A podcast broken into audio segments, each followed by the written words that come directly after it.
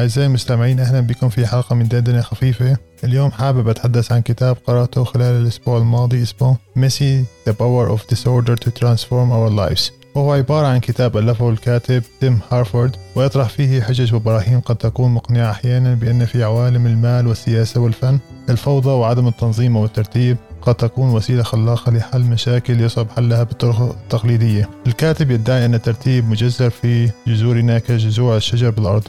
وهذا يسبب لنا القلق والرهبة من أي شيء غامض أو غير مخطط له. ويدعي الكاتب أن جميعنا كبشر نشعر بالطمأنينة عند إيجاد نظام ممكن أن نتبعه للوصول إلى هدف معين. ويعتقد الكاتب أن التخلص من الشعور بالذنب من جراء الفوضى هي الطريق لفك القيود التي تمنع إبداعنا. والكاتب يسهب في سرد الأمثلة التي في ظنه الفوضى قد تكون حل لمشاكلنا اليومية. فمثلا البعض قد يصرف بعض الوقت بفرز إيميله اليومي لملفات عدة وعند حاجته لإيجاد رسالة معينة يذهب ويبحث في هذه الملفات ولكن هذا الشخص كان يستطيع توفير الكثير من الجهد والوقت إذا ترك رسائله مبعثرة بإيميله واستخدم شريط البحث لإيجاد هذه الرسالة المعينة. في رأيي الكتاب جيد ولكنه يعاني بالمبالغة في تبسيط الأمور والنظر إلى هذه الأمور من منظور سطحي كما أنه يعاني من التكرار الشديد. الكتاب بموضوعه ذكرني بظاهرة ال entropy بال thermodynamics أو ما يعرف بالتحريك الحراري. حيث أن القانون الثاني من ال thermodynamics ينص على مبدأ أساسي يقول أي تغيير يحدث تلقائيا في نظام فيزيائي لابد أن يصحبه ازدياد في مقدار الانتروبي مثال على ذلك إلقاء قطرة من الحبر الأزرق في كوب ماء. نلاحظ أن قطرة الحبر تذوب وتنتشر رويدا رويدا في الماء حتى يصبح كل جزء من الماء متجانسا.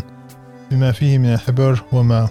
فنقول انتروبية النظام تزايدت أي زادت العشوائية فيها. طبعا لعكس هذه العملية لابد من بذل شغل ومن منظور الكتاب آه، هذا هو الشغل هو الترتيب اللي نحن بالعادة بنحتاج إلى فعله من أجل تنظيم حياتنا. وبنظر الكاتب هذا الشغل هو اللي لابد من التخلص منه من أجل فك القيود لنجد آه، حلول لمشاكلنا.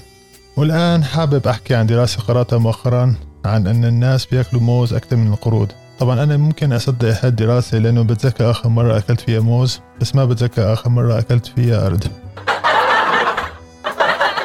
والآن حابب أتحدث عن نظام غذائي قررت أن أتبعه حديثا وهو الصوم المتقطع أو ما يعرف بالإنجليزية بال intermittent fasting فما هو فما هو هذا الصوم المتقطع؟ وكيفيته طبعا هناك طرائق مختلفة لأداء الصوم المتقطع لكنها تعتمد جميعا على اختيار أوقات منتظمة لتناول الطعام والصوم. فعلى سبيل المثال قد تحاول تناول الطعام لمدة 8 ساعات فقط كل يوم وأن تصوم في بقية الوقت. الصوم المتقطع كنظام غذائي لخسارة الوزن هو نظام اتبع في بلاد مختلفة من زمن بعيد ولكنه اشتهر مؤخرا بالعالم الغربي بسبب برنامج ثقافي آه، اسمه كل بسرعة وعش أطول أو بالإنجليزية يعرف ب Eat Fast Live Longer كان موجود على بي بي سي بال 2012 والكتاب المشهور جدا اللي كان اسمه The Obesity Code نشر بال 2016 الصوم المتقطع من الناحية النظرية قد يكون نظام فعال حيث أن الخلايا الجسم تعتمد على استخدام الكربوهيدرات كالسكريات كمصدر أولي للطاقة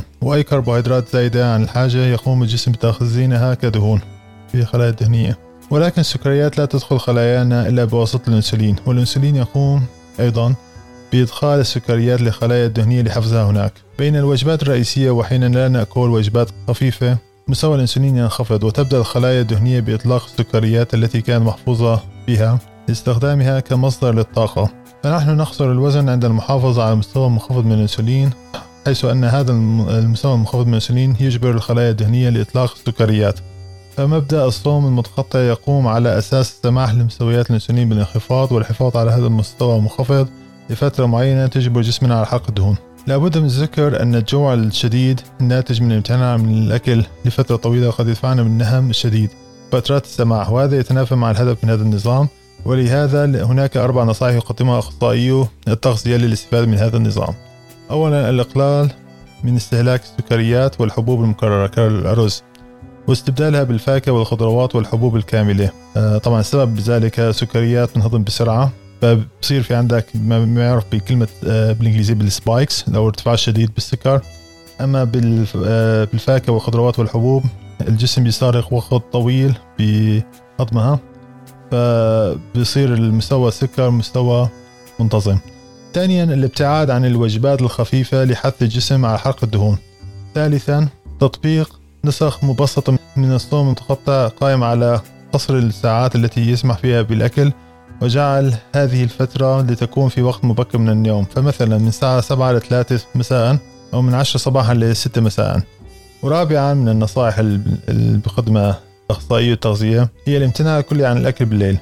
والآن لابد من قصة قصيرة من الحج لنختم بها حلقتنا اليوم اليوم رايح أحكي لك قصة الحاج أبو عمر. هذا أبو عمر متزوج من 45 سنة. ماتت مرته مؤخرا عض الكلب قامت ماتت. قام زعل عليها كتير كتير كتير واكتئب هذا المسكين. قام قالوا له أولاده شو رأيك يا حجي نزوجك وحدة تانية؟ قام قال لهم لا شو أتزوج؟ بعد أب عمر ما ما خرج أتزوج. والله بعد ما لح عليه كتير كتير كتير. قام هذا رضي بعد ثلاثة أشهر إنه يتجوز. اتجوز هذا وقعد أسبوع أسبوعين ثلاثة بعدها جمع أولاده. قال لهم يا أولادي جيبوا لي خمس خواريف. مشان نذبحهم. قالوا له أوكي. جابوا الخمس خواريف. ذبح أول خروف قال لهم وزعوه على الفقراء والمساكين. وذبح تاني خروف قال لهم وزعوه على الأقارب والجيران. وتالت خروف آه، ذبحوه ووزعوه بيناتكم أنتو. ورابع خروف ذبحوه وخلوا لي إياه أكله أنا والعروس. وسكت. قام قالوا له الخامس قال لهم خامس خروف ذبحوه وطعموه للكلب اللي عض امكم لأنه يعرف مصلحتي أكثر مني. أشكركم على حسن الاستماع. إذا كنتم تستمعون عن طريق ال Spotify رجاء الضغط على زر المتابعة أو follow ودمتم بخير. bye.